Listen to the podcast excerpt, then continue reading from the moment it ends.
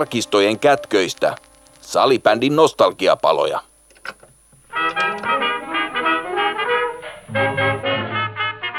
Salibändimuseon nostalgiapalojen jaksossa numero 34 jatketaan mystisen Jenni Morottajan hienon ja erikoisen uran muistelua. Keravan pikkujättiläinen on kokenut urallaan ylä- ja alamäkiä. Jaksossa kerrotaan Morottajan maajoukkueuran tapahtumia ja tähtihetkiä. Morottaja pohtii myös eroja poikien ja tyttöjen valmentamisessa.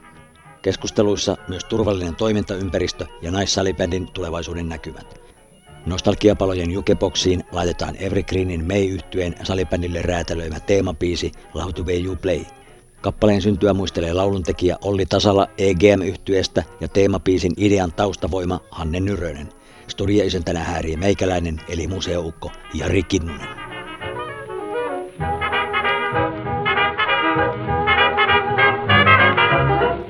Jos siirrytään nostalgisoimaan tota sun maajoukkueuraa, joka sekin on varsin värikäs ja monivaiheinen ja komea. Sä edustit Suomeen kaikkia neljässä MM-kisoissa, josta saldoina oli yksi MM-kulta vuoden 2001 Latvia Riikan legendaarissa kisoissa, kaksi MM-hopeeta ja yksi MM-pronssi.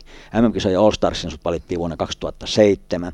Sä pelasit kaikkia 57 maaottelua ja niissä tehot 22 plus 23, eli 45 pistettä.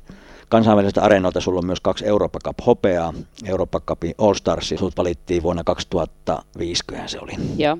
Joo. Millaisia muistoja sulla on noista ensimmäisistä kisoista Latvian Riikasta, jossa voititte varsin värikkäiden vaiheiden jälkeen MM-kultaa? Me on muisteltu aika monen pelaajan ja, ja Kaitsu Alstettin ja, ja tota, niin, Kauppisen Riston ja Oksasen Järin kanssa jaksossa 18 ja 19 pureuduttiin vähän, vähän syvällisemmin tuohon Latvia-keissiin, mutta että minkälaisia muist- henkilökohtaisia muistoja sulla noista Riikan kisoista? No mulla henkilökohtaisesti on ihan hyviä muistoja, että ei, mulla ei koskaan niin kuin Asterin Kaitsun kanssa ollut, ollut mitään sen ihmeellisempää, että toki olin tosi nuori silloin, joukkojen nuorempia pelaajia ja, ja se mitä siis siellä Latviassa silloin aikoinaan niin kuin kävi ja tapahtui, niin itse koen ehkä, että se, se on vienyt niin kuin ehkä liikaa näkyvyyttä siitä, että kuitenkin voitettiin se maailmanmestaruus. Että tota, pitäisi ehkä enemmänkin jättää, jättää jo ne taakse ja se on ollut ja mennyttä ja muistella sitä, sitä kuitenkin, että voitto tuli ja Ruotsi voitettiin. Ja oltiin aika kuitenkin sille dominoivia siihen aikaan. 2-0. 2-0 nimenomaan. Et se, että olihan se raskas, en, sitä en kiellä, mutta tota, niin, raskas reissu, mutta kultaa tuli. Kultaa tuli. Mm. Joo, ja kun, kun, kun tosiaan useampia, useampia haastattelin tuon asian tiimoilta, niin kyllä mä melkein, tai sellaisen tulkinnan teen, te, tein, että, että kyllä niin kuin suurimmalle osalle aika on parantanut haavat, ja just noin niin kuin sanoit, että, että tota, niin se on kuitenkin viimeinen naisten MM-kulta, mikä on, on, on, saavutettu, ja se kulta on kuitenkin se kaikkein oleellisin ja tärkein, mitä sieltä lähdetään hakemaan, ja se tulos täyttyy, että tavallaan se, se oheisjuttu, mitä, mitä siinä niin kuin tapahtui, niin, niin se on niin kuin, niin kuin, tavallaan taakse jäänyttä elämää, mm. mutta toki kuitenkin niin, että, että siitä paljon opettiin, niin pelaajat, liitto ja valmentaja, kaik, kaikille se oli kuitenkin opettavainen tarina, että siinä mielessä mun mielestä niin kuin, niin kuin tota, niin nostalgia ja, ja erityislaatuinen, se ei ole mikään niin kuin perus, perus MM-kulta, vaan se on niin kuin omalla tavalla niin kuin erityinen. On ja en mä, en mä sitä sano, että pitäisi niin kuin unohtaa ja ei saisi puhua eikä muuta. Ja se on, itse on kuunnellut, kuunnellut kanssa ne keissit tuossa noin, mitä olette niitä käynyt jutteluun niistä ja muuta. Että musta on ihanaa, että kuitenkin ne avataan niin kuin auki, että, että haavat parantuu aikanaan ja ikää tulee kaikilla lisää ja ymmärrys, ymmärrys kasvaa niin kuin ja muuta. Että, et toki on niin kuin paljon asioita varmasti niin kuin tämäkin, että mitä ei olisi pystytty kahden vuoden päästä niin kuin kokonaisuudessaan purkaa, että, mm. että jotkut asiat sitten tarvii vähän enemmän aikaa. Kyllä, kyllä nimenomaan näin. No tuossa aiemmin mainitussa salibändilehden 4 2007 jutussa Keravan pikkujättiläinen Markku Huoponen kirjoittaa sitten taas noista 2007 kisoista. Jenni Morottajan kaltaisia pelaajia jokainen joukkue tarvitsee. Venyjiä, taistelijoita, itsensä likonlaittajia, jotka saavat parhaan irti silloin, kun sitä kipeimmin tarvitaan. Moro lähti MM-kisoihin neloskentästä, mutta päätti turnauksen All Stars pelaajana. Minkälaisia muistoja sulla noista Tanskassa pelatuista naisten MM-kisoista 2007? No siis sehän oli, mä olin aika viivalla silloin, että, että pääsenkö mä kisoihin niin kuin ollenkaan mukaan, että siinä oli taas ne mun niin kuin henkilökohtaiset haasteet ja ei ehkä oma, oma persona sitten ollut samanlainen kuin muulla siinä joukkueessa ja muuta, että se, se oli aika silleen viivalla, viivalla että sinne joukkueeseen niin kuin lähin, lähin mukaan ja kisoihin, että se oli oikeastaan sitten, kun mä sain sen sain sen kutsun sinne ja mulle kerrottiin se, että, että ei niinku pelaavaa kolme kenttää ei niinku mahu. Mä sanoin, että okei, että se on, se on ihan fine, että ei siinä mitään. Mutta mä päätin silloin, kun mä lähdin sinne, että kerrankin kun mä pääsen kentälle, niin mä en tuu sieltä enää pois.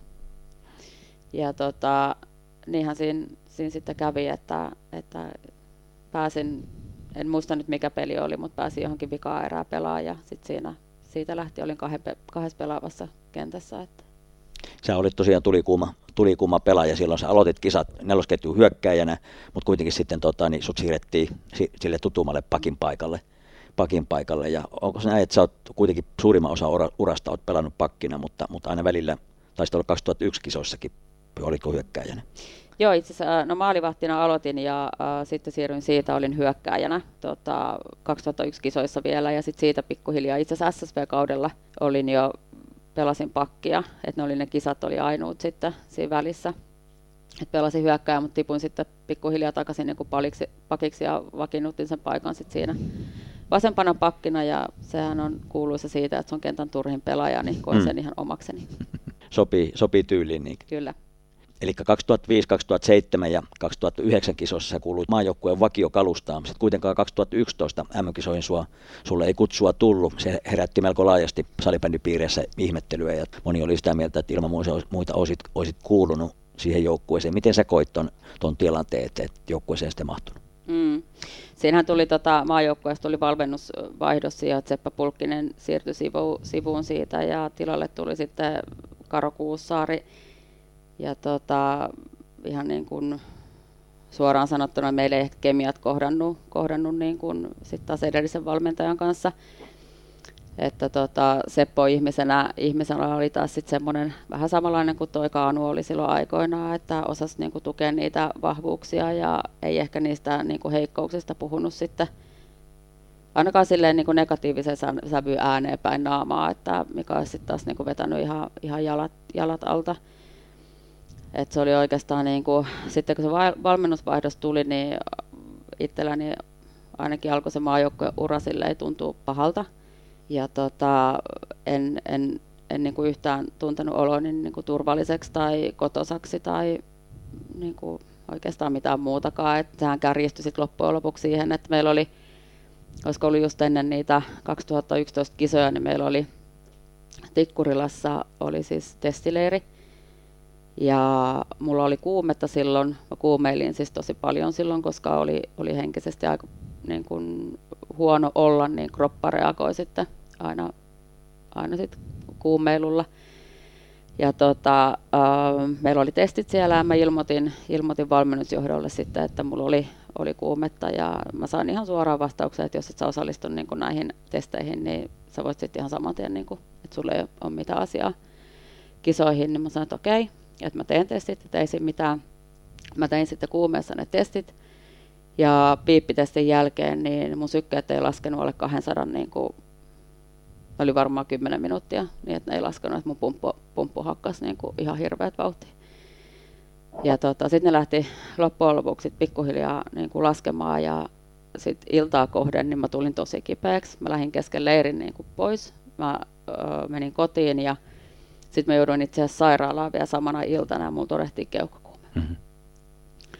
Ja tota, mä en nyt muista ihan tarkalleen, että miten se sitten meni, että tulinko mä, vai oliko ennen kuin mä lähdin sieltä leiriltä, niin siellä oli valmennusjohdolla oli siis palaveri.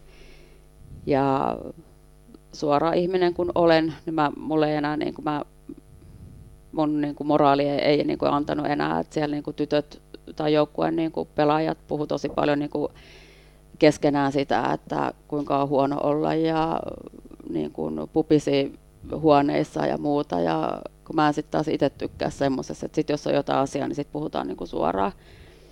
Ja sitä puhetta oli niin kuin tosi paljon siellä ja sitten tuli vielä niin kuin tämä mun, mun niin kuin keissi tähän näin, niin sitten mun palo ihan, mä sanon ihan suoraan, että mun palo aivan niin kuin hihat siihen touhuun.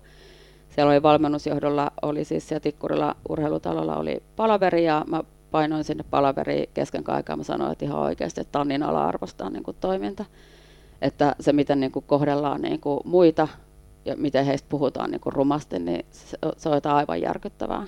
Ja eihän nyt ihan hirve, hirveästi pisteitä sit siitä saanut. Mm. Ja tota, ää, tosissaan sitten jossain vaiheessa mä ilmoitin siitä, että, että mä oon niin sairaalassa, mulla on keuhkokuume, että menikö niin kuin ihan taaskaan niin kuin nappii tämä, tämä niin kuin touhu. Ja, ja tota, en, en tiedä, siis ei, se, se, oli jotain ihan järkyttävää. En, ei, mulla ei muuta sanottavaa. Kiitoksia rehellisyydestä. Mm. Kiitoksia rehellisyydestä. No, jos muistelet ja mietit noita kansainvälisiä koukeroita ja pelejä, pe, kansainvälisiä pelejä, niistä semmoisia tärkeimpiä ja mieleenpainuvimpia muistoja, niin minkälaisia muistoja sulla kansainvälisistä areenoilta herää? No olihan se totta kai se 2007 se Tanskan kisat, että, että pystytään jälleen kerran niin kuin näyttää sillä omalla päättäväisyydellä, että, että musta oikeasti vaikka mihin. Ja se, niin kuin, että vaikka ihmiset koitti niin kuin oikeastaan koko uran niin kuin lannistaa ja puhuu, puhuu niin kuin aika pahojakin asioita ja ei niin kuin valmennuskaan uskonut, uskonut aina välillä niin kuin yhtään mihinkään, niin semmoinen, semmoinen itsensä voittaminen, niin se ehkä tuli taas siellä Tanskassa silleen, niin, että mulla on ihan sama, että mitä mulle niin kuin tullaan sanoa, että ei, ei, ei mua niin kuin kiinnosta, että mä, mä teen omat valinnat. Mm. Ja All Stars pelaajana. Joo. Mm. Taidettiin se... mutta loppupanketissa, tanssittiinko jopa, mutta ainakin juteltiin.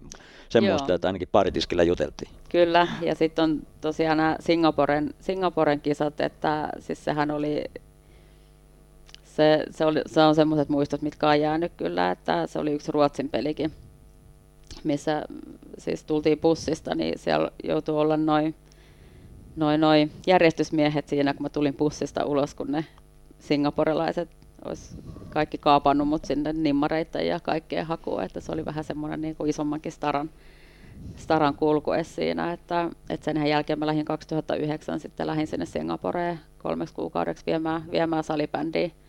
Hyvän tahdon lähettiläinen. Hyvän tahdon lähettiläinen, mutta tästäkin on niin kuin luin, luin jostain, että jotkut ovat menneet sinne pelaajista ennen minua, mutta ei pidä paikkaansa. Mm, kyllä se puhut, varmaan. Puhutaan faktoja. Mm, kyllä se varmaan olet, olet ollut ensimmäinen. Mikä muuten niissä Singaporen kisoissa, mä, keltäköhän mä kysyin Arjalta vai, Arjalta vai sitten tuolta Kassulta, kun mä kysyin, että siinä kuitenkin pedattiin teille, teille tota, niin, finaalipaikka, eli petasitte itse, voititte Ruotsin välierässä, mutta sitten kuitenkin Sveitsi tuli vastaan ja Sveitsi oli liian kova, kova sitten. Sveitsillä oli kova joukkue silloin, silloin mutta kyllä jotenkin niin kuin, niin kuin mun mielestä teidän olisi pitänyt voittaa kultaa, mutta hopeille jäitte kuitenkin sitten Sveitsiä vastaan finaalissa. Joo, tämä on vähän niin kuin ehkä Seppo Pulkkisen puolesta surullinen silleen lopputulos siihen ja kotimatkakaan hänelle ei varmaan ollut ihan hirveän kiva, että mä olin lentokoneessa hänen vieressä ja otin siinä muutama pahan mieleen juoma ja hän sai sitten aika monta tuntia kuulla, että kuinka hän on peluttanut väärin. väärin ja Seppokin varmaan harmittelee tänäkin päivänä sitä, että kun ei voinut lentokoneesta heittää ketään pihalle, mutta tota, joo, siis olihan siinä avaimet, avaimet voittoon, mutta se lopputulos on mikä on ja sitä ei pysty muuttamaan. Näin se on ja kieltämättä Sveitsillä oli kyllä kova joukkue mm. silloin, silloin mutta niin, hopeille jäätiin, hopeille jäätiin ja sitä naisten, naisten kolmatta MM-kultaa odotellessa tässä. Ensi vuonna olisi taas mahdollisuus. No tota, niin, äh, tämä on vaikea, vaikea, mutta jos pitäisi rakentaa semmoinen dream tiimi entisistä pelikavereista, maajoukkue tai, tai seurajoukkueen uralta, niin, niin ketä sä tuohon unelmaviisikkoon? Tietenkin itse valitset siihen, mutta, mutta ketä sä siihen valitset kentälle ja, ja maaliin? Joo, itse asiassa aikaisemmin tuossa äh, Proon kausista kun puhuin, niin siis ihan ehdottomasti Chilquikin että toki hän nyt ei niin kuin suomalainen ole, mutta singaporelainen ihan ehdoton tähti ja siellä ihan niin kuin kantava, kantava voima siihen, että salibändi on ylipäätään niin kuin siinä, missä se nyt on. Ja tota, oikein laittaa, laitaa laittaisi Andre Haapasalon, että siinä on kyllä semmoinen työmyyrä, että harmittaa, harmittaa että hän on niin kuin pois liikakentiltä. Että hänellä olisi tosi paljon, paljon annettavaa kyllä edelleenkin. että toki hänelläkin on niin kuin perhe, perhettä ja muuta, että aikataulullisesti sitten on omat haasteensa varmasti.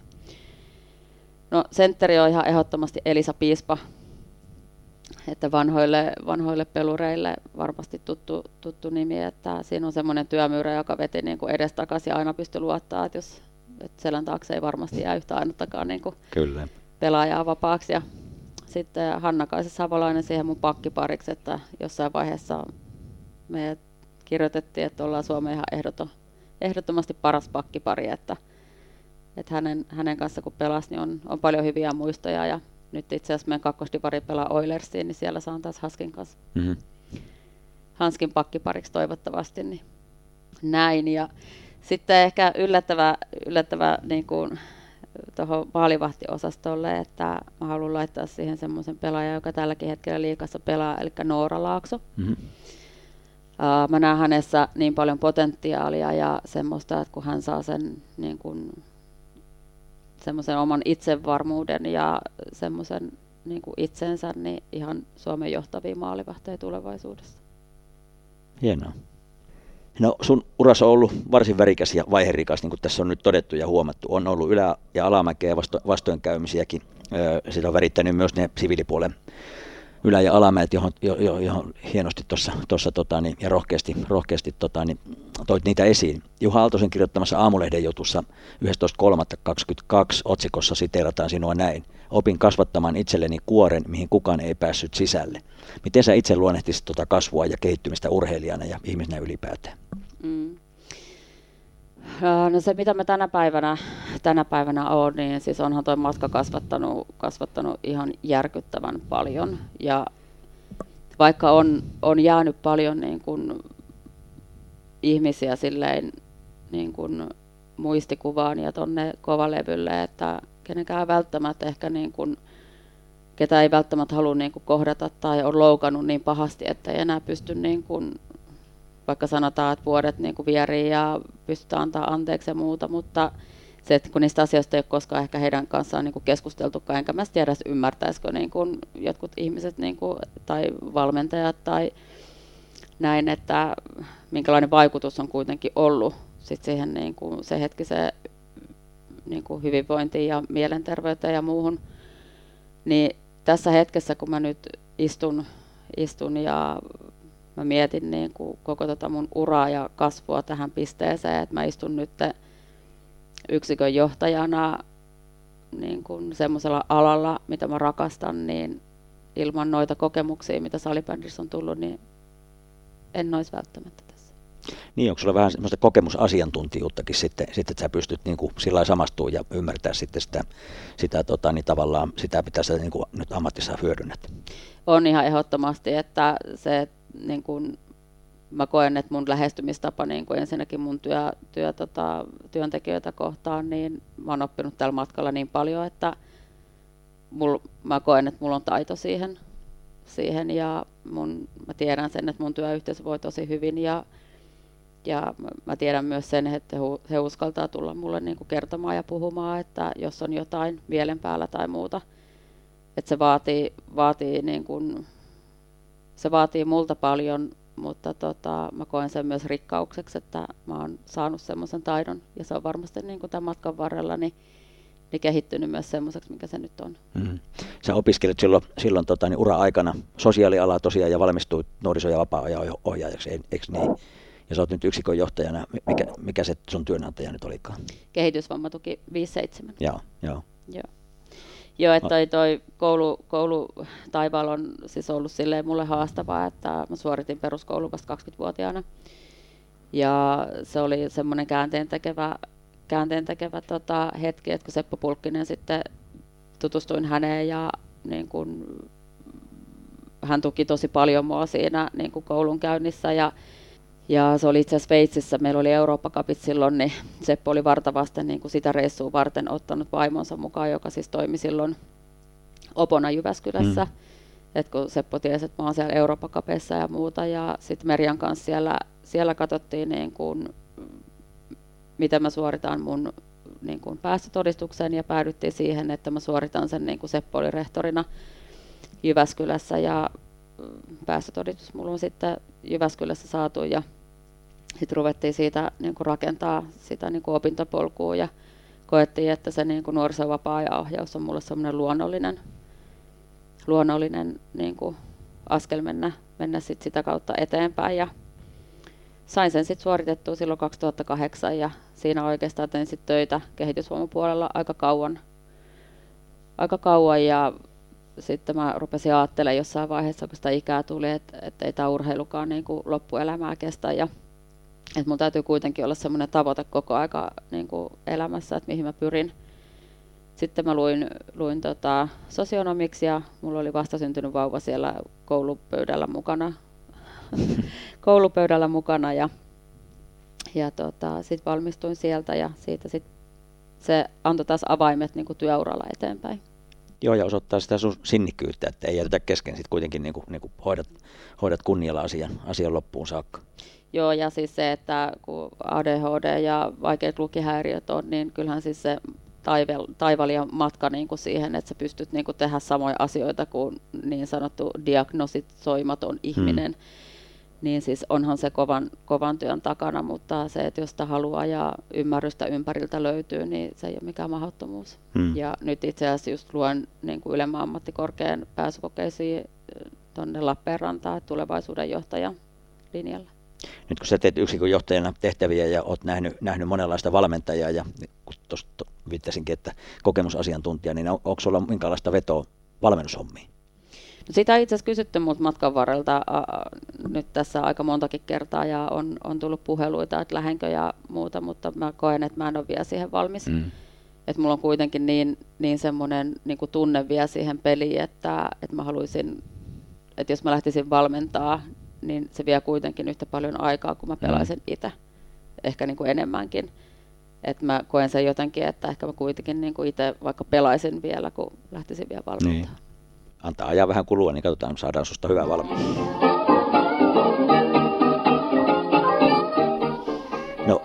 Tosiaan nähnyt monenlaista valmentajaa, olet nähnyt monenlaista pukukoppia, kun olet ollut monessa seurassa, monessa joukkueessa, ja, ja vaikka sanotkin, että peliaikana et mielellään pukukoppiin mene, mutta nyt on paljon, paljon puhuttu, tai taisi olla viime, viime keväänä vai oliko se viime syksynä Suekki teki tällaisen tutkimuksen, tutkimuksen kiusaamisesta ja pukukoppielämästä ja, ja miten, miten niin joukkueessa ja puhutaan pukukoppipuheista, että miten siellä puhutaan ja miten käyttäydytään ja, ja tota, niin onko se turvallinen ympäristö, niin minkälaisia kokemuksia sulla on, on, on tota, niin suuntaan tai toiseen, että et, tota, niin onko se turvallinen ympäristö ollut sulle? No mä sanon ihan suoraan, että ei. Ja se niin kun, mitä itse on niin kun aistunut ja kokenut ja nähnyt, niin onhan tuon matkan varrella ollut sitten semmoisia niin kuin isojakin nimekkäitä pelaajia, jotka on sitten käyttänyt sitä niin kuin omaa, omaa valtaansa niin kuin väärin, väärin niin kuin siellä sekä niin kuin harjoituksissa ja peleissä että myös niin kuin siellä pukukopissa, että mä sydämestäni toivon, että tämmöinen niin kuin loppuisi. Mm. Et ei, ei siinä ole niin kuin kahta sanaa, että, että se on kuitenkin niin kuin, se on niin iso osa se urheilu niin kuin olit se sitten nuori tai vanhempi, niin iso osa sitä elämää ja identiteetti kasvaa siinä sen mukana ja muuta, että se pitäisi ottaa niin monelta tasolta niin kuin huomioon. Et mä, mä sanon rehellisesti, että ei ole ollut turvallista. Mm. Niin miettii, minkälainen auktoriteetti ensinnäkin valmentajalla ja sitten ne vanhemmilla pelaajilla on nuori, nuoriin pelaajien, niin se on, se on mun mielestä niin kuin ihan mielettömän tärkeä asia, että asiasta on ruvettu puhumaan nyt, koska ne on ollut vähän semmoisia vaiettuja salaisuuksia aikaisemmin ja nyt ne nostetaan ja sitten niitä käydään keskustelua ja puhutaan ja, ja niin kuin kehitys kehittyy, että parempaan suuntaan koko ajan ollaan menossa, että nostetaan niin sanottu kissa pöydälle. Mm. Joo, se on just näin ja se, se niin kuin mitä nähnyt tuolla matkan varrella, että, että tämmöiset niin kuin nimekkäät kokeneet pelaajat ei syöttele kenenkään muunkaan kuin parhaan kaverin kanssa, niin se, se on mun mielestä semmoista, niin kuin, että se on, sanotaanko, ei mene ehkä ihan niin kuin omaa ymmärrykseen. Mm, mm mutta toivotaan, toivotaan ja kyllä mä kovin luottavainen on, että, että kun asiasta puhutaan, niin ne myös kehittyy ja menee eteenpäin ja parempaan suuntaan, niin kuin tämä maailman monessa muussakin asiassa on niin kuin kehittynyt ja on paljon avaramielisempi ja suvaitsevaisempi, suvaitsevaisempi mitä se on ollut. Mm. Et se, miten mä itse niin näen tuon, niin kyllä niin joukkueessa täytyisi olla semmoisen niin kapteenisto, että, jotka ei ehkä välttämättä kuulu, kuulu siihen, niin kuin, sanotaanko, en tiedä sanoinko väärin, mutta siihen semmoiseen niin kuin nimekkäi, nimekkäiseen ydinryhmään, mm. joka pystyy sitten niin kuin sillä omalla jutulla vähän niin kuin pyörittää sitä touhua, että mm. se, se pitäisi niin kuin tosi tarkkaa katsoa. Ja se, että kapteenistolle pitäisi antaa semmoisen niin kuin valtuudet siihen ja pitäisi olla myös kapteenistossa semmoinen, joka uskaltaa puuttua. Kyllä. Et se, että jos lähdetään niin kuin varsinkin liikatasolla ja maajoukkuetasolla siihen, mihin niin kuin ennen vanhaa on lähetty, että, että ollaan niin kuin parhaita kavereita ja on, on niitä kuuluisia kuppikuntia ja muita, niin se, se tappaa monen ihmisen sielun. Kyllä ja sen ilon, ilon ja se puhutaan urheilusta, niin, niin, niin sen urhe, urheilemisen ilo, mutta vielä pahimmillaan sitten koko niin elämän ja se vaikuttaa sitten elämään laaja, laajemminkin. Että kyllä tota, niin semmoinen hyysys, hy, hy, hyysysmentaliteetti ja, ja ongelmien maton alle lakaisu, niin, niin se on kyllä niin kuin tuomittavaa ja, ja, ja toivottavasti siitä päästään niin kuin, niin kuin eteenpäin. On ja se täytyy niin kuin ymmärtää myös niin kuin siellä, tai, silleen, tai itse koen, että ymmärtää sen, että, että silloin kun on niin kuin pelaajia joukkueessa, niin kyllä mä koen silloin, että se pitäisi niin kuin vetää yhteen hiileen, eikä silleen, että kun on ne neljä parasta kaveria siellä, niin sitten istutaan iltaa ja puhutaan paskaa suoraan sanottuna. Selän takana toisista. Mm, mm. Mm. Se on, se on tota, niin, vahingollista kaikin puolin. On, on. ja sitten tullaan niin kuin muina miehinä reeneihin ja se, se on mun mielestä niin kuvottavaa, että mä en, en, en hyväksy. No, jos puhutaan nyt niin kuin yleisemmin salibändistä ja erityisesti naissalibändistä, niin millaisena, millaisena sä näet salibändin ja eritoten naissalibändin nykytilan ja tulevaisuuden? Niin mä oon vähän sitä mieltä niin kuin ollut aina, että puhuttaisiin vähemmän ja tehtäisiin enemmän. Mm. Että se niin kuin itse kokenut tuolla välin reeneissä, kun ollut, että kun sä lähdet himaan eikä sulla hiki, niin kyllä se on niin kuin nostattanut semmoisen niin henkisen raivon siellä, että, niin kuin, että onko tässä niin kuin mitään järkeä. Että se, että Suomen niin kuin mentaliteetti on harjoitella edelleenkin monissa joukkueissa sitä, että flappitaudulle piirrellään ja sitten tehdään jotain niin kuin syöttöharjoituksia ja muuta. Et mä, mä en henkilökohtaisesti näe niin kuin sitä lajin kannalta hirveän niin kuin kehittäväksi. Et se, että peli on se, mikä kehittää ja ne reenit olisi enemmän niin kuin sitä semmoista niin kuin pelaamista ja siinä pelin niin kuin sisällä niin kuin puhumista ja ohjaamista ja muuta, niin mä itse koen, että se pitäisi mennä enemmän niin kuin siihen suuntaan. Et meillä, meillä on jotenkin niin kuin, menee, menee se semmoiseksi niin flappitaulu, että siihen menee ensinnäkin ihan hirveästi niin kuin aikaa ja sitten vähän heitetään niin kuin läppää ja muuta, että semmoinen askel ammattimaisuuteen olisi niin kuin ihan paikallaan. No sitten jos ihan sulla on perspektiiviä tosiaan silloin, silloin pienenä tai junnoina, kun pelasit myös poikien joukkueessa ja poikien kanssa ja sitten taas niin kuin tyttöjoukkueessa, niin onko se niin kuin poikien ja tyttö, tai olisi niissä niin kuin, minkälaisia merkit, mitkä oli niin kuin merkittävimmät erot sitten, kun valmennetaan poikia tai tyttöjä? Mm, no siis onhan pojat helpompia. Onhan ne paljon yksinkertaisempia. Miehet on yksinkertaisia. Niin. niin, jos tälle kauniisti sanotaan, mutta siis sehän on niiden vahvuus, että siellä ei mene silleen niin kuin aikaa, tiiäksä, kun siis mä tykkäsin ihan hirveästi olla siellä, kun se on niin helppoa. Kun sitten taas niin kuin naisten puolella, niin onhan siellä kaiken maailman niin kuin draamaa ja on niin kuin selvittelijä. Yhdelle tulee paha mieli siitä ja toiselle tulee paha mieli tästä ja muuta. Että onhan naispuolella niin kuin haastavampaa niin kuin se valmennushomma, että ei sitä voi niin kuin kieltää. Mutta se on ehkä sitten taas, niin kuin, miten me saadaan niin kuin, tonne semmoinen niin kulttuuri luotuu naissalibändiin ensinnäkin, että siellä olisi siellä olisi se niin kuin pelaajien se henkinen hyvinvointi sillä tasolla, että ei loukkaannuta joka asiasta. Mm.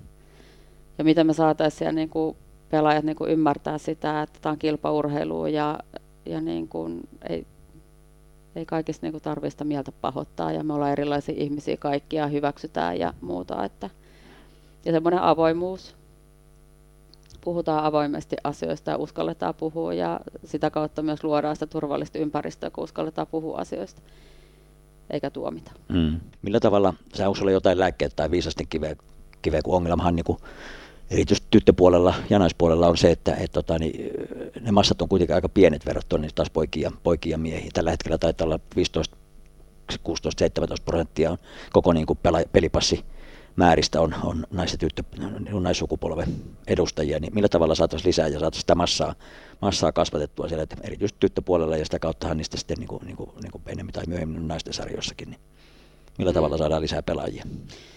Aa, no se on varmaan, niin kuin, siis nythän on tullut tosi hienosti, Instagramiin on tullut tosi paljon niin kuin, sitä mainosta lisää ja muuta, mutta eihän se tuo kaduilla näy. Hmm. Ja semmoinen niin kuin ihan jalkauttaminen päiväkoteihin ja kouluihin ja viedään sitä tietoa niin kuin liikunnan opettajille ja ihan tämmöisestä niin kuin ruohonjuuritasosta. Et eihän se millään muulla, että en, en mä niin kuin, äh, se, että jos ekaluokkalaisetkin siellä, kun omat luokanopettajat yleensä vetää niitä liikkatunteja, kun he tietäisivät lajista jotain, mm. niin kyllähän he veisivät sitä varmasti sitten sinne lapsille. Kyllä. Ja nyt meillä on säpäkipinen ja on, on niin kuin erilaisia tuotteita nyt, nyt sekä esikoululaisille että päiväkoteihin että, että sitten tuonne tota, niin kouluihin. Niin tavoitetaan nyt aika paljon koululaisia tulevalla, tulevina vuosina, että, että ollaan aika niin kuin optimistisia sen suhteen, että se ainakin nyt toisi lisää, sitten, sitten lisää, lisää harrastajia. Mm. Joo, se on tosi hieno juttu ja se, se mikä niin kuin ehkä meillä, meillä on toki rahakin on siinä niin kuin isona tekijänä, mutta se, että miten me saadaan sitä ammatti, ammattimaista ja ammattitaitoista niin kuin porukkaa vetämään myös niille pienimmille sitä, että se mielenkiinto niin kuin pysyy. Mm. Ja se, että siitä tulee semmoista niin kuin strukturoitua ja tiedetään mitä tehdään ja ei vedetä niin kuin automatkalla, mietitään, että mitäs palloleikkejä nyt sitten. Kyllä, hoidetaan niin se ammat, ammattimaisesti se on.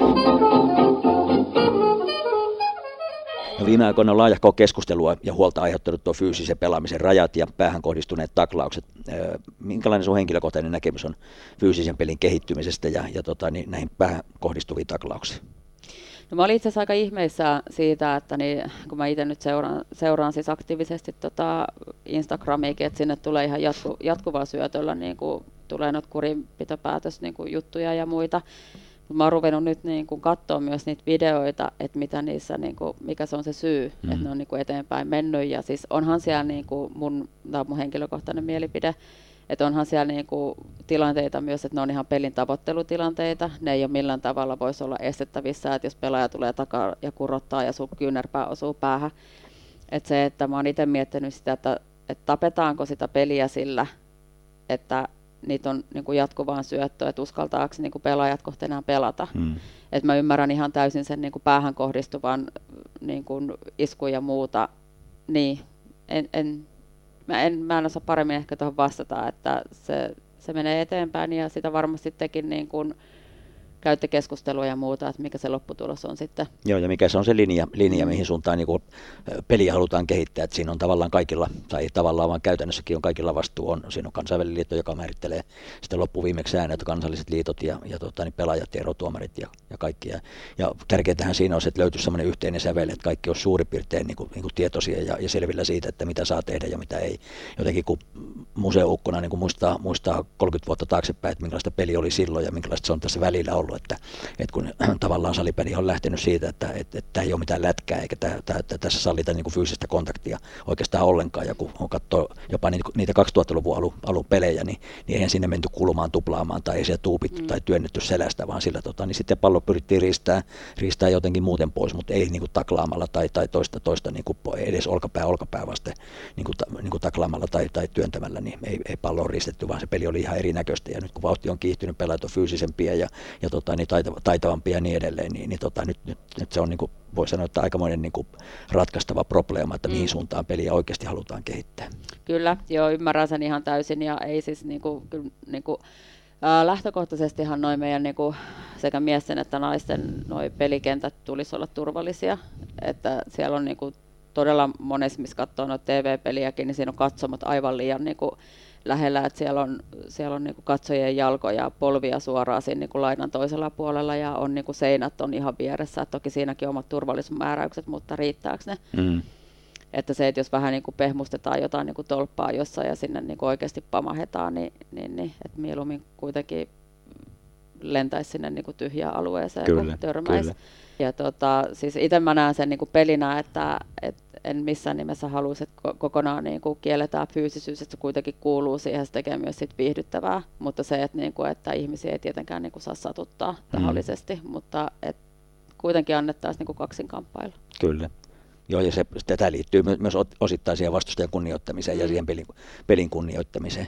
Me on tuossa nyt ton, ton uuden vasta perustetun joukkuepelien pelaajayhdistyksen kanssa nyt käynnistetään ihan, ihan tässä tota, niin, lähiviikkoina semmoinen katselma, että käydään kaikki pääsarja joukkueiden peliolosuhteet katsastamassa ja kartoitetaan ne riskipaikat sieltä, sieltä että minkälaisia turvallisuusriskejä siellä on ja sitten mihin, mihin tarvii niin reagoida ja puuttua ja annetaan sitten lausuntoja ja sitten mahdollisesti niin korjausehdotukset tai jopa jossain kohtaa määräykset, että mitä pitää tehdä, että se pelaajien turvallisuus kasvaa sitten siellä kentällä.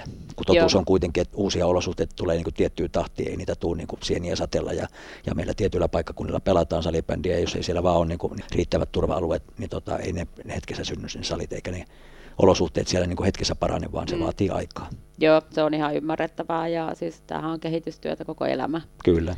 Oli sitten oma elämä tai naapurielämä tai mm. salibändi. Nimenomaan. No, minkälaisena sä näet sitten, jos puhutaan niin kansainvälisestä salibändistä lajin levinneisyydestä, sä näet sen Singapore, Singaporen tota, niin siellä hyvän taidon lähettelänä ja, ja tota, niin oot nähnyt, nähnyt pelatessa sitten tuolla, tuolla maajoukkueessa, niin mitä se on niin kuin maailmalla tuo peli, mutta minkälaista, minkälainen potentiaali sulla sun mielestä niin kuin salibändillä on kansainvälisesti? Uh, siis onhan se, kun tällä hetkellä niin kuin, mä näen sen ehkä niin, että, että oli laji mikä laji, että mitä enemmän siellä on näkyvyyttä, niin sen enemmän se kasvaa. Ja nyt varsinkin kun on tullut, niin kuin, on tullut somet ja kaiken maailman Instagramit ja Facebookit ja muuta, että kyllähän siellä niin kuin, kaikki niin kuin, lajiliitot koko aika paukuttaa jotain. Ja tota, se, mitä mä oon itse niin katsonut ensinnäkin noita, no pääsääntöisesti katson naisten pelejä, koska ne ovat viihdyttävämpiä. Mm-hmm. niin tota, siis se, se lajihan on niin kuin mennyt niin hirveästi eteenpäin, että siihen pitäisi meidän joku avain saada, että niin kuin joskus on tulevaisuus ensinnäkin sinne olympialaisiin, tai koska siis mun mielestä salibändi on ihan ehdoton niin kuin olympialaji. Mm. Mutta se, että miten me se tehdään ja niin kuin, tai miten te sen teette ja ratkaisette, niin siinä on aika monen pähkinä purtavaksi. Mutta tota, yli, ylipäätään niin kuin lajina, niin kyllähän se koko aika leviää, tulee uusia maita ja mäkin seuraan Facebookissa onkohan Senegalissa vai missä ne pelailee siellä. Niin Norsulurannikolla ainakin ja saattaa olla Senegalissakin jo. Joo, pelailee siellä kaduilla ja muilla ja koko aika laittaa niin kuin videoja, että mä, se, on, se on kiva seurata. Hmm.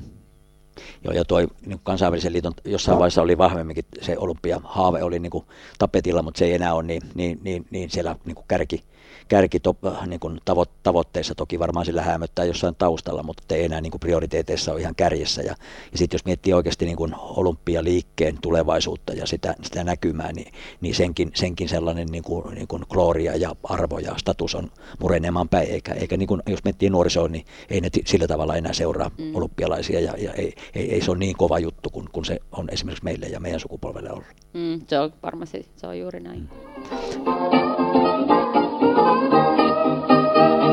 Jos sulla olisi valta ja voima tehdä mitä vaan saat lampuhengeltä, saisit kolme toivomusta tai, tai kaksi tai yksi toivomusta, niin mitä salipelissä sun mielestä pitäisi muuttaa tai minkä sä haluaisit muuttaa? No aikaisemmin tuossa puhuin siitä reenikulttuurista, niin kyllä mä se, sitä lähtisin niin kuin muuttamaan, muuttamaan ja mä en tiedä kuinka paljon niin kuin tuossakin meillä Suomen maajoukkueesta pelaa, pelaa monia pelaajia tuolla Ruotsissa, että kuullaanko heitä, että miten ruotsalaiset niinku reenaa ja ollaanko niinku vastaanottavaisia siitä, että saataisiin niinku uutta kulttuuria sinne. Koska nyt ollaan kuitenkin aika monta vuotta oltu kisoissa kakkosia, mm. että kyllä me halutaan jossain vaiheessa olla ykkösiä. Että semmoinen niinku uskalletaan, uskallettaisiin tehdä sitä muutosta. Ja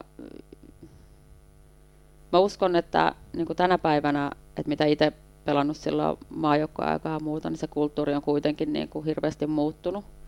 Ja mulle olisi tärkeää sen, että kaikilla olisi niin kuin turvallista ja saisi sais olla niin kuin omia itsejä omien heikkouksien kanssa ja ne hyväksyttäisiin. No miten, millä tavalla vielä sun päivään tai arkeen kuuluu liikunta ylipäätään tai, tai salibändi tai sähly? Kuuluuko se jollain tavalla? Onko mailat ihan naftaliinissa vai sulla on legendataulu seinällä ja mailat naftaliinissa, vai vieläkö niitä, niitä mailat on käytössä? No, joo, legendataulu on seinällä ja, ja, ja hienosti muistuttaa, muistuttaa menneestä, mutta tota, kyllä mä oon tässä niinku sitä taukoa taas tuon KV, KV-keissin jälkeen pitänyt, että mutta nyt, nyt innostuin mennä sitten Oilersin kakkosjoukkueeseen, että siellä pelaa vanhoja tuttuja, vanhoja maajoukkuepelaajia, mitä silloin omana aikana pelannut niin tota, sinne on kiva mennä sit sitä sosia- sosiaalipalloilua harrastaa. Ja mun mielestä se, mikä on niin kuin kaikista hauskin juttu, että, että sitten kun mä itse niin lopetin pelaajaurani, urani, niin mä rupesin entistä enemmän, tai siis seuraamaan paljon enemmän niin kuin salibändiä ja pääkalloa lukemaan ja liityin tuonne Instagrameihin ja muihin et sitä kautta ja seuraan tuloksia tosi mm. paljon tänä päivänä, mitä en siis tehnyt silloin, kun itse pelasin. Että se varmaan niin kuin, joo, se, sillä lailla se kuuluu arkeen. No miten tyttären kanssa, tyttären kanssa, onko siellä olohuoneessa pelit vai millä tavalla niin kuin Joo, siis hän, hän, hänhän on ilmoittanut, että hän ei suostu pelaamaan mun kanssa, Aha. että siis sillä meni ihan patajumiin hänelläkin. Mutta tota, ei, siis tyttö pelaa jalkapalloa ja ringettä ja, ja, ja kyllä, me, kyllä me käydään potkimassa ja muuta, mutta hän aina muistaa ilmoittaa, että äiti, et ota sitten tosissaan. Joo, mutta hyvä, että, että opetat, opetetaan jälkipolvia liikunnalliseen elämäntapaan. Se on kuitenkin rikkaus ja tärkeä asia. Kyllä. Kantaa pitkälle elämässä ja niin kuin pelastaa monelta asialta ja tuo sitten semmoista niin kuin iloa, iloa ja valoa.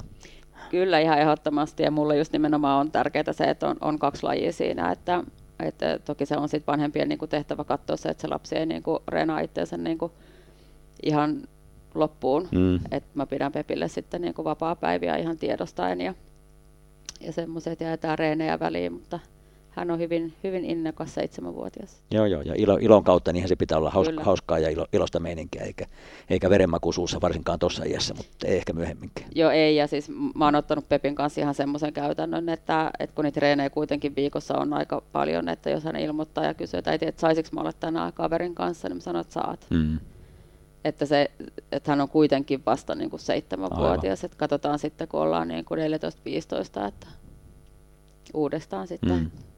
no ehkä vähän aikaisemminkin, mutta että annetaan seitsemänvuotiaan olla vielä seitsemänvuotias. Nimenomaan. Annetaan lasten olla lapsina mm. mahdollisimman pitkään. Kyllä. Hei, mielettömän paljon kiitoksia rehellisyydestä ja avoimuudestasi ja, ja tota, niin oli todella kiva rupatella sun kanssa. Niin lämmin kiitos ja mukavaa ja kaikkea hyvää jatkoa. Kiitos samoin. Kiitos.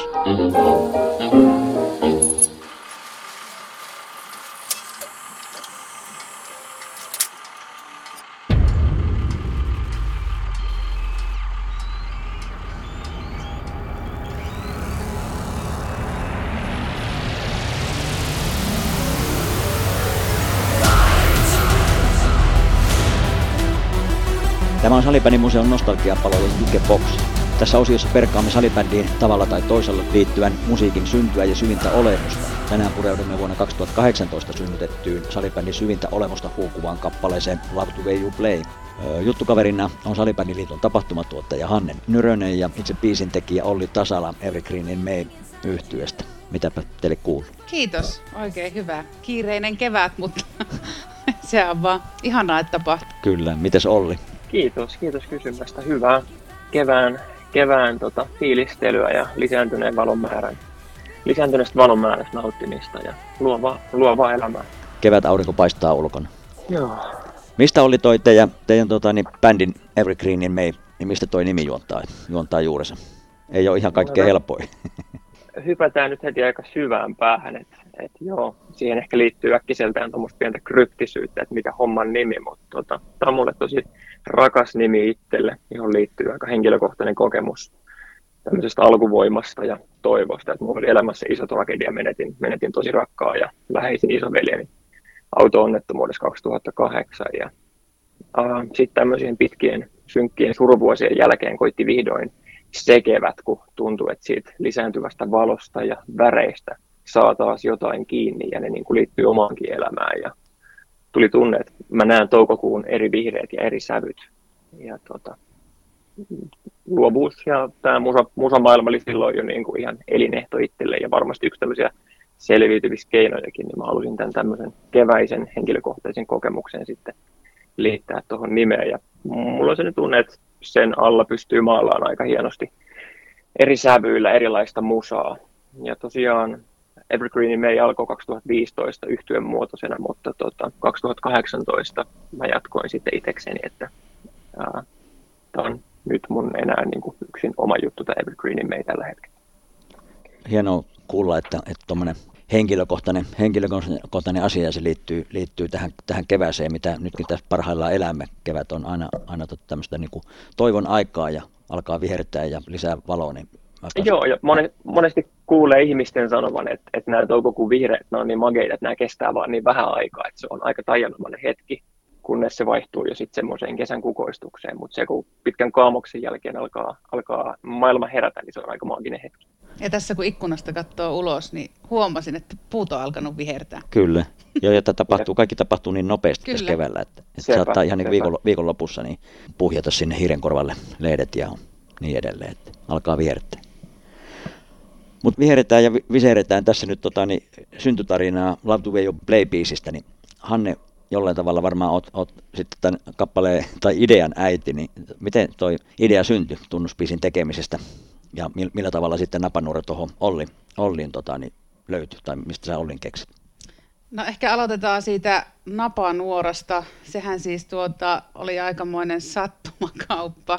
Meillä oli 2017 Champions Cup Seinäjoella ja siellä tota noin niin, mietittiin sit sitä ohjelmapuolta ja sitten siellä oli tota Kirsilän Jiri SPVstä oli sitten mulla siinä apuna ja sitten mä sanoin sen ääneen, että mä haluaisin, että kun meillä ei ole ikinä live-musiikin tahdissa joukkue tullut sisälle, että voitaisiko kokeilla tämmöistä. Ja että niin silloin se tuntui siltä niin kuin vähän hullulta, mutta sitten Jiri oli silleen, että no hänen siskolla on bändi, että tota noin, niin voisiko se olla. No sitten yksi asia johti toiseen ja Every Green in May oli meillä Champions Cupissa. Eikö Olli ollut niin, että jokaisessa pelissä, missä suomalaisjoukkue pelasi, niin tai sitten livenä esittää sen. Joo, kyllä siellä veivattiin Joo. rebooted-biisiä monta kertaa, taikka siihen räätälöityä leikkausta Joo. Joo. Eli siellä olin, silloinen bändi oli tota Champions Cupissa meillä sisääntulobändinä niin sanotusti, että joukkue tuli live-musiikin myötä sisälle. Ja sitten tota, niin, no se yhteistyö oli niin hyvä ja tuntui siinä, että Ollin kanssa löytyi semmoinen yhteinen sävel – ja sitten, nyt en ihan tarkkaan muista, en ehkä kaikkea kunniaa tästä Love the Way You Play-biisin ideasta voi itselleni ottaa. Taisi olla Janne Brunkin siihen jollain tavalla sekaantunut tähän ideaan, mutta tota, sitten vaan niin kuin mietittiin, että kyllä niin kuin salibändi tarvii tämmöisen oman. Ja sitten kun meillä oli siinä superfinaali tulossa, niin sitten sitten mä ajattelin, että no mä soitan Ollille, että miten Olli olisi, että lähtisiköhän ihan niinku uutta, uutta musiikkia meille ja lähtihän sieltä. Ja hyvin lähtikin. Kyllä. Olli, minkälaisia evästyksiä te saitte tuon tilauskappaleen tekemiseen Annelta? Öö, sanotaanko, että suurin, suurin asia, mikä niin kuin lähtölaukaukseen tulee, niin se on niin kuin tämä energia, mikä mun ja Hannen ja ylipäänsä Salibändiliiton välillä sitten niin kuin vallitsi, että jotenkin se tuntui niin turvalliselta ja omalta ja vedettiin samaa köyttä, että että sitten tämmöiset niin evästykset sen jälkeen oli tavallaan kosmeettisia, että se energia kieli niin hyvää, että että jotenkin se teki jo niin kuin puolestansa paljon. Eli meillä oli tämä title Love the Way You Play, joka tavallaan ainakin mun korvissa kaiku jo äh, mahtavana tsemppimaailmana ja tota, sitten oli tieto Mahtipontisesta areenan miljööstä, Hartwall Areenasta. Toki sekin asetti, asetti omat, omat tota, yksityiskohtansa, että tätä päästään veivaan mahdollisesti niin kuin Suomen isoimmalle areenalle. Ja sitten tämmöiset uh, mahtipontiset elokuvamusiikkivaikutteet oli Hannen toiveissa ja myös itselle äärimmäisen rakkaita, niin jotenkin päivästä numero yksi alkaen kaikki oli tota, aika selvää. No Hanne, toi liittyy Love to You Play, siis tämä slogani on Salibändiliiton strategia visiolausekkeena suoraan, niin mitä sillä viisillä sitä haluttiin niin kuin ilmentää ja, ja mikä, mikä se niin kuin tausta-ajatus oli? No siis tausta-ajatushan biisissä oli se, että me haluttiin käyttää tätä joukkueiden livenä tai livemusiikin säestyksellä sisääntuloa superfinaalissa. Ja sitten tota, meillä ei ollut vaan sopivaa kappaletta mm. siihen, niin tavallaan se idea tähän biisiin lähti siitä, että tehdään salibändille oma biisi tätä niin kuin tapahtumaa varten. Ja sitten toki niin kuin on turha tehdä biisiä yhtä tapahtumaa varten, vaan se halutaan niin kuin jatkokäyttöön, niin mun mielestä toi Love the Way You Play slogan jo, niin kuin Olli sanokin, että tavallaan on aika niin kuin, sitä voi katsoa monesta suunnasta, mutta sillähän tietenkin haluttiin ilmentää sitä niin kuin yhteisöllisyyttä ja sitä niin kuin rakkautta lajiin ja myöskin sitä semmoista tuossa yhteydessä, missä sitä superfinaalissa käytettiin, niin myöskin semmoista joukkueille, että kun he seisoo siellä sisääntuloportilla ja tämä biisi lähtee soimaan ja he tulee siinä kentälle, niin tavallaan se, että pelaajilla tulee semmoinen tsemppi ja sitten myöskin yleisössä nousee karvat pystyyn, niin mm. se pieniä asioita, mitä tavoiteltiin. Kyllä, ja toimii, toimii kyllä erinomaisesti siihen, siihen tarkoitukseen. Miten oli, mi, millaisia vaiheita ja kommervenkkiä tuohon kyseisen kappaleen tekemisessä oli? Ää, aika perinteisesti suju kaikki, oli aika smoothia meininkiä. Uh, yksi ainakin muistuu mieleen, rummut äänitettiin tota, Raskasta joulua Pomo Korhosen Erkan studiolla Espoossa, mikä oli semmoinen tota, uudenlainen kokemus. Ja tota, uh, säkeistä ja kertsin melodiat, mulla on tämmöinen muistikuva, mä äänitin uh, silloiseen työpuhelimeen kolmostiellä ajellessani. Vahva, vahva tota, muistikuva tulee sieltä. Ja uh, sanotukseen liittyy, liittyy tämmöinen story, että eräänä aurinkoisena päivänä ajelin lapsuuden kotiin ja menin, menin tämän edesmennen veljeni huoneeseen, vanhaan huoneeseen ja istahdin alas ja katselin hänen urheiluuransa pokaali, pokaalimäärää ja istuin siinä tota, painonnostopenkillä penkillä ja aika lailla yhdeltä istumalta tota, rustailin tämän tekstin siihen. Siinä on vähän viittauksia erääseen kasarin nyrkkeily klassikkoa ja sen treeni montaasiin ja ajattelin, että tämä toimii mahtavasti tuota, niin sävään kuin mikä tahansa muuhunkin treeni, treeniasiaa ja urheiluasiaa liitettynä. No Hanne, missä ja miten tuota teemapiisi on käytetty ja hyödynnetty, että sehän elää edelleenkin vahvana, vahvana ja on tosiaan niin kuin, ei pelkästään näiden tapahtumien, vaan niin salipädin toiminnassa muutenkin niin kuin liiton ja ton, ton strategian mukainen teemapiisi. Joo, sehän on siis oikeastaan kaikessa mahdollisessa pyritään käyttämään niin kuin salibändiliiton toimintaan liittyvässä. Ja sitten sitä on jatkojalostettu myöskin, siitä on tehty eri versioita siitä biisistä. Et siitähän 2018 syksyllä tehtiin tämä remix-versio myös. Ja tuota, siihen liittyy myös hauska tarina tähän remiksi-versioon, kun tota, tota, tota, se oli, miehillä oli MM-kisat tulossa Prahassa ja sitten tota, Oka ja Oksasen Jari täällä toimistolla vaan, niin kuin, että nyt ne kyselee sieltä Tsekistä, niin kuin, että mikä maalipiisi Suomella olisi. Sitten mä oon silleen, niin kuin, että no hei, meillä on Lautave EU Play-biisi, mutta sitten me oltiin silleen, että se on kyllä liian hidas maalipiisiksi. No, eikö puhelin käteen, mä soitin Ollille, että Olli, saataisiko me tästä millään tavalla vähän nopeampaa versiota. Ja sitten siitä yksi asia johti toiseen ja siitä tuli aika tykki siitä remiksistäkin. Ja Olli, Olli voi kertoa siitä oh. synnystä lisää. Onnellinen sattuma, joka kyllä alkoi sitten niinku muovata Egimin tulevaisuutta vahvasti, että tämmöiset elektro, elektrovaikutteet tuli siinä kohtaa tosi vahvasti mukaan ja Louhimon Nooran äärimmäisen vahva vokaalisuoritus siinä, niin on kyllä ikuisiksi ajoiksi jäänyt, jäänyt tota muistin syövereihin, että tämä oli todella todella, todella tärkeä tuotanto sekä ihan alkuperäinen Love the Way You Play, mutta sitten myös tämä myös remix, että tänä päivänäkin sitä kuunnellaan Spotifyssa aika paljon ja on tosi ihana nähdä, että se viihtyy ihmisten treenilistoilla ja, ja tota, muutenkin niin kuin päivittäisessä kuuntelussa vielä aika vahvasti. Että äärimmäisen kiitollinen mä Hannelle ja Salibändiliitolle, että nämä, nämä tuotannot tapa, on vaikuttanut tosi isosti tekemiseen. Joo, ja se kertoo aika paljon sitä biisistä, että se elää, elää ja voi hyvin ja, ja tavallaan muuntuu ajan ja tilanteiden mukaan ja, ja toimii kyllä niin kuin, niin kuin todella monessa tsemppibiisinä ihan, ihan varmaan pukukoppimusiikin musiikkina ja, ja sitten isoilla areenoilla sisätulobiisinä ja, ja tota, niin ihan, ihan tota, niin auto, auto, tai lenkki, lenkkipolullakin niin erin, erinomainen ja monikäyttöinen ja monipuolinen, niin se kertoo hyvästä biisistä. Ja tämä, varsinkin tämä remiksibiisi, joka sitten myös päätyi sit tosiaan miesten maajoukkueen maalipiisiksi Prahan MM-kisoissa. Ja no sehän johti sitten myös maailman mestaruuteen. Siivitti, miehet MM kyllä. Niin tuota, tämähän on biisi jäänyt elämään myöskin sit Suomen maajoukkueiden maalilauluna. Hmm. Ja tota noin, niin on kyllä siinä erittäin hyvä.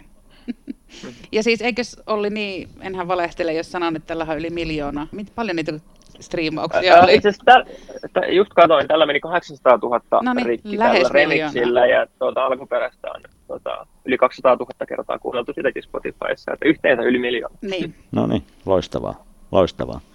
No miten nyt näin jälkeenpäin, mitä tästä on kulunut, neljä, neljä vuotta? Aika tarkkaan itse asiassa neljä vuotta. Aika tarkalleen itse asiassa, joo, just kyllä. päivän määrää. Niin tota, miten, miten jo mielestä ne kappaleille asetetut tavoitteet on toteutunut? No mun näkökulmasta se, mikä ajatus oli, kun ensimmäisen kerran Ollille tästä biisistä soitin, niin ne on täyttynyt ja ylittynyt. Että tavallaan me saatiin kyllä siis erinomainen tunnussävelmä salibändille. Et toki sitä vieläkin voidaan käyttää, toki nykyään käytetään sitä vähän harvemmin, mutta siis sitten myöskin se, se on ehkä muotoutunut tässä vuosien kuluessa semmoiseksi, varsinkin se alkuperäinen semmoinen vähän arvokkaammaksi biisiksi, että esimerkiksi jossain palkintojen jaossa käytetään sitä, ja sitten niin kun tämä remiksi on enemmän semmoinen niin kun tapahtumabiisi, että mutta se on mun mielestä hauskaa, että meillä on tosiaan kaksi näin versiota, jota me voidaan kumpaakin käyttää sitten näissä meidän tapahtumissa. Että, et, kyllä mä sanoisin, että kaikki odotukset on ylittynyt näiden biisien suhteen ja olen kyllä ikuisesti Ollille kiitollinen näistä biiseistä, että nämä mahdollistu. Mites Olli? No ensinnäkin on todella poikkeuksellista, tai koen näinä aikoina aika poikkeuksellisena, että tilataan alkuperäistä musiikkia ja halutaan vähän niin kuin leffa, leffamusa hengessä räätälöidä teemabiisi tällaiseen tarkoitukseen, että mä oon, mä oon taas siitä niin kiitollinen tänä aikana, kun on niin helppo ottaa tuolta lähes ilmasta katalogimusiikkia, joka kuulostaa tosi hyvältä. Että et että tehdään ihan tämmöiseen tarkkaan kontekstiin räätälöity kappale, niin mä inspiroidun siitä ihan valtavasti. Ja jos se oli mulle voitto, että mä pääsin tällaista tekemään, ja noinkin iso organisaatio luotti oikeastaan täysin nimettömään artistiin, että vaan se meidän yhteinen energia riitti, riitti niin kuin aloittaa tämän hienon tuotannon. Ja kaikki nyt sitten lieveilmiöt, positiiviset lieveilmiöt, mitä tästä on seurannut, aika isot striimimäärät ja hienot areena esiintymiset ja muuta, niin on tämä aika satumaista, kuten tällä sanoiksi pukee. Kyllä, ja kyllä se on niin kuin, monesti biisit on vähän niin kuin aikansa kuvia, mutta, mutta tota, niin, semmoinen ikivihreys, jotenkin tässä paistaa niin sen ikivihreys ja ajattomuus läpi, että, että, että niin se ei kuitenkaan ole, ole, vaikka sitä itsekin aika paljon on saanut kuunnella, niin ei, ei ole niin kuin sillä kulunut ja se kuulostaa niin kuin ed, edelleenkin erittäin raikkaalta ja niin kuin tilanteeseen, tilanteeseen ja aikaan sopivalta, niin, niin tämmöinen ajattomuus kiitos, mun mielestä leimaa, leimaa va, vahvasti sitä. Onko teille minkälaista suoraa palautetta tullut, tullut sitten kuulijoilta ja tota, niin, niin sanotusti kansalta? Uh, no ainakin se on ollut kautta linjan aika positiivista. Ei nyt välttämättä tosiaan ei äh, Egimin fanikunta ole mikään kauhean iso, eikä mulla ole mitään isoja sometilejä vielä, joten en, en kauheita, kauheita palaiteryöppyjä vast, tota, saa vastaanottaa.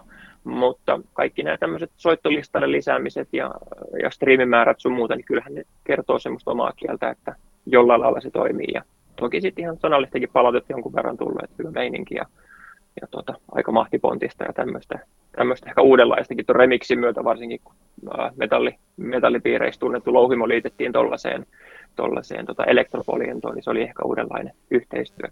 Tosiaan toi sai ensi esityksen, eikö se näin ollut Hanne salibändin superfinaalissa sankareiden syntymäpäivänä 21.4.2018 Hartwall Areenalla. Eli, eli tota, niin sieltä, sieltä lähtien me olemme saaneet nauttia Love Way You Play-biisistä ja ei muuta kuin mä lämpimästi kiitän teitä tästä rupatteluhetkestä ja muistelusta ja laitetaan kyseinen kappale nostalgiapalojen jukeboksiin soimaan. Kiitos. Kiitos, Kiitos, Kiitos paljon. フフフフ。